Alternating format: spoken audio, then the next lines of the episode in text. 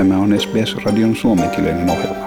Muita mielenkiintoisia aiheita löytyy osoitteesta sbs piste com piste a u kautta finnish. Täällä Helsinki ja Timo Uotila. Viikko on alkanut lauhana ja tuulisena. Maanantaina oli lauhaa ja lämpötila oli lähes koko maassa plussan puolella. Tiistaiksi luoteistuuli toi kuivaa ja kylmää ilmaa Suomeen. Ja keskiviikkona matalapaine lähestyy Suomea lännestä ja sää pilvistyy. Lumisateet yltävät maan länsiosaan päivän aikana. Loppuviikolla lumisateita tulee yleisemminkin painottuen etelä- ja keskiosaan Suomea. Pakkaset ja suojat tuottavat ainakin Etelä-Suomessa sellaista liukkautta, että tiellä tarvittaisiin vanhan hyvän ajan potkukelkkoja. Ensin maailmanpolitiikkaa. Suomi on rakentanut puolustusyhteistyötä Yhdysvaltoihin mieluummin kuin NATOon. Ehkä pelkona on se, että NATO osoittautuu tosipaikan tulleen yhtä sekavaksi ja päättämättömäksi järjestyksi kuin E U, jota Putin halveksii ja koulukiusaa kaiken aikaa puhumalla Euroopan asioista vain Yhdysvaltain presidentin Bidenin kanssa Euroopan pään yli. Suomalaiset ovat NATO-asiassa oikeastaan hämmästyttävän varovaisia. Maailmanpoliittisen tilanteen muuttuminen ei heihin paljon vaikuta. Hyvä onkin jättää lopullinen päätös tasavallan presidentin ja eduskunnan kontolle. Sitä älköön ratkaistako kansanäänestyksellä. Muuten voisi helposti käydä kuin Britannian Brexitissä eli eroamisessa E U:sta. Ja Venäjän valtias Vladimir Putin olisi valmis kannattamaan Sauli Niinistön ehdottamaa uuden Euroopan tai jopa maailman turvallisuus- ja yhteistyökokouksen järjestämistä, niin hän Kekkosen ajama Etyk sopi hyvin Brezhnevin Neuvostoliitolle. Brezhnev tuli Helsinkiin vuonna tuhatyhdeksänsataaseitsemänkymmentäviisi vahvistamaan Euroopan silloisia rajoja ja etupiirejä, mutta sopimukseen liitettiinkin lännen vaatimuksesta kolmas kori. Siihen vedoten Varsovan liiton maissa alettiin vaatia sananvapautta ja monimielistä mediaa. Ne mursivat vuosikymmenessä Varsovan liiton maiden uskollisuuden Kremlille ja marraskuun lopussa tuhatyhdeksänsataakahdeksankymmentäyhdeksän Berliinin muuri murtui. Kaksi vuotta myöhemmin koko Neuvostoliitto joutui historiaan. Presidentti Niinistö on ottanut tehtäväkseen järjestää Etykin viisikymmenvuotisjuhlaistunnon vuonna kaksituhattakaksikymmentäviisi Helsingin hengessä. Varmaan hän on maininnut siitä Putinille lukuisissa puhelinkeskusteluissaan. Kyllä Putin varmaan onkin kiinnostunut Etykistä ja koko maailman matykista, mutta sen asiakirjassa ei saisi olla kolmannen korin pirulaista ja vuoden tuhatyhdeksänsataaseitsemänkymmentäviisi sopimuksen kolmannen korin tuottamat tuhot olisi korjattava ja etupiirijako palautettava, noin toivoo Putin. Suomen ja Ruotsin puolustusvoimien komentajat ovat keskustelleet turvallisuustilanteesta. Kenraali Kivinen keskusteli aiemmin tällä viikolla Yhdysvaltain asevoimien komentajan kanssa ja kävi tapaamassa Viron asevoimien komentajaa. Jokaisessa neuvottelussa on ollut esillä ajankohtainen turvallisuustilanne. Ja Yhdysvaltain ja Venäjän ulkoministerien tapaaminen perjantaina ei tuottanut läpimurtoa, mutta sitä ei odotettukaan. Ylen haastattelemat asiantuntijat uskovat, että neuvottelujen tietä ei vielä kuitenkaan ole kuljettu loppuun. Ja oppositio arvostelee pääministeri Sanna Marinin kommentteja Suomen NATO-jäsenyydestä. Marin sanoi uutistoimisto Reutersin haastattelussa, että Suomen liittyminen NATOon on hyvin epätodennäköistä tällä hallituskaudella. Perussuomalaisten puheenjohtaja Riikka Purra ja kokoomuksen eduskuntaryhmän puheenjohtaja Kai Mykkänen sanovat Marinin lausuntoa virheeksi. Ja sitten koronapandemiaa. Suomessa on kaksikymmentäkaksituhatta viisisataakaksikymmentä tartuntaa viikonlopun aikana. Olosuhteet uusille muunnoksille yhä otolliset. Hallituksen mukaan nykyisiä koronarajoituksia on syytä jatkaa helmikuun puoliväliin saakka.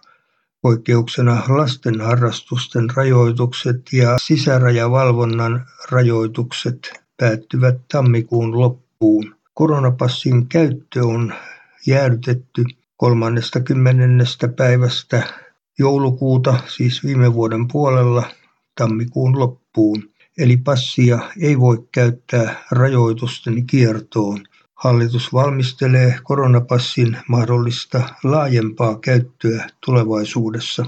Ja omikronia löytyi talviolympialaisiin valmistautuvasta Pekingistä. Ja sisäpolitiikkaa. Sunnuntai-iltana tietenkin seurailtiin aluevaalien tuloksien valmistumista. Ne lupasivat ja toivatkin keskustalle oikein jytkyvoittoa viimeaikaiseen takapakkiin verrattuna. Kun kaikki äänet oli laskettu, kokoomus säilytti suurimman puolueen asemansa. Sitten seurasivat sosiaalidemokraatit ja keskusta melkein samalla tasolla. Vaalien suurimmat häviäjät olivat perussuomalaiset ja vihreät. Niiden pudotus oli niin suuri, että syytä siihen joutuu oikein pohtimaan. Saattaa olla, että äijäpuolue perussuomalaiset ei ole oikein vielä tottunut naispuheenjohtajaansa Riikka Purraan, joka kyllä on hyvin taitava ja viehättävä esiintyjä. Vihreillä on taas Maria Ohisalon äitiysloman aikana tilapäisenä puheenjohtajana Iiris Suomela, joka on vain kaksikymmentäseitsemänvuotiaana liian kokematon. Sitä paitsi vihreiden heikon menestyksen perussyynä on se, että nyt ei äänestetty Helsingissä, joka on vihreiden varsinaista ydinaluetta. Vaalituloksen selityksenä on osaltaan myös hyvin alhainen äänestysprosentti, vain neljäkymmentäseitsemän pilkku viisi prosenttia, kun eduskuntavaaleissakin sentään äänestää yli seitsemänkymmentäkaksi prosenttia. Monet eivät yksinkertaisesti ymmärtäneet näiden vaalien merkitystä. Kyseessä olivat kuitenkin terveys-, hyvinvointi- ja turvallisuuspalvelut. Voiko enää tärkeämpää vaaliteemaa ollakaan? Nämä kaksikymmentäyksi hyvinvointialuetta tekevät kunnista historiaa. Suomen ensimmäisissä aluevaaleissa valittiin kaksikymmentäyksi hyvinvointialueelle aluevaltuustot, jotka päättävät alueiden sosiaali- ja terveyspalveluista sekä pelastustoimesta. Vaaleissa äänestettiin kaikkialla Suomessa paitsi Helsingissä ja Ahvenanmaalla. Valituista alueedustajista enemmistö, siis viisikymmentäkolme prosenttia, on naisia. Se on uutta Suomen politiikassa. Valituista melkoinen osa on hyvinvointialueilla työskenteleviä. Ja taloutta. Pörssin alamäki jatkuu jyrkkänä. Helsingin pörssi painui heti aamupäivällä maanantaina useiden kuukausien huonoimpiin lukemiin. Korkojen nousu Yhdysvalloissa on saanut osakemarkkinat helisemään ympäri maailmaa. Nousevat korot nostavat joukkovelkakirjojen tuottoja ja heikentävät tuottoja osakkeista, joiden hinnat ovat jo valmiiksi huippukalliita. Ja kotimaisella kenkäteollisuudella on ennätystalvi, kun marraskuun pakkaset tyhjensivät kauppojen varastot. Kotimaiset talvikenkien valmistajat ovat hyötyneet marraskuun pakkasten aiheuttamasta kovasta kysynnästä ja kaukomaiden kuljetusongelmista, kun kauppojen lisätilauksiin on pystytty vastaamaan nopeasti. Esimerkiksi suomalaiset Kuoma, Komarfin ja Sievin Jalkine kertovat tehneensä kovinta myyntiä vuosikausiin. Ja kun suksitehdas paloi maan tasalle Joensuun lähellä, toinen yritys tarjosi apua miltei seuraavana päivänä. Empatian vyöry liikutti toimitusjohtajaa. Tämä on tätä suomalaista kulttuuria.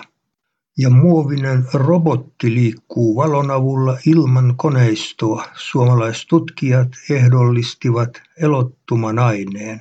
Suomalaiset tutkijat ovat opettaneet muovin käyttäytymään haluamallaan tavalla. Mallia on otettu biologisista rakenteista, esimerkiksi lihansyöjäkasveista. Käytännön sovelluksiin, vaikkapa lääketieteessä, on kyllä vielä matkaa vuosia.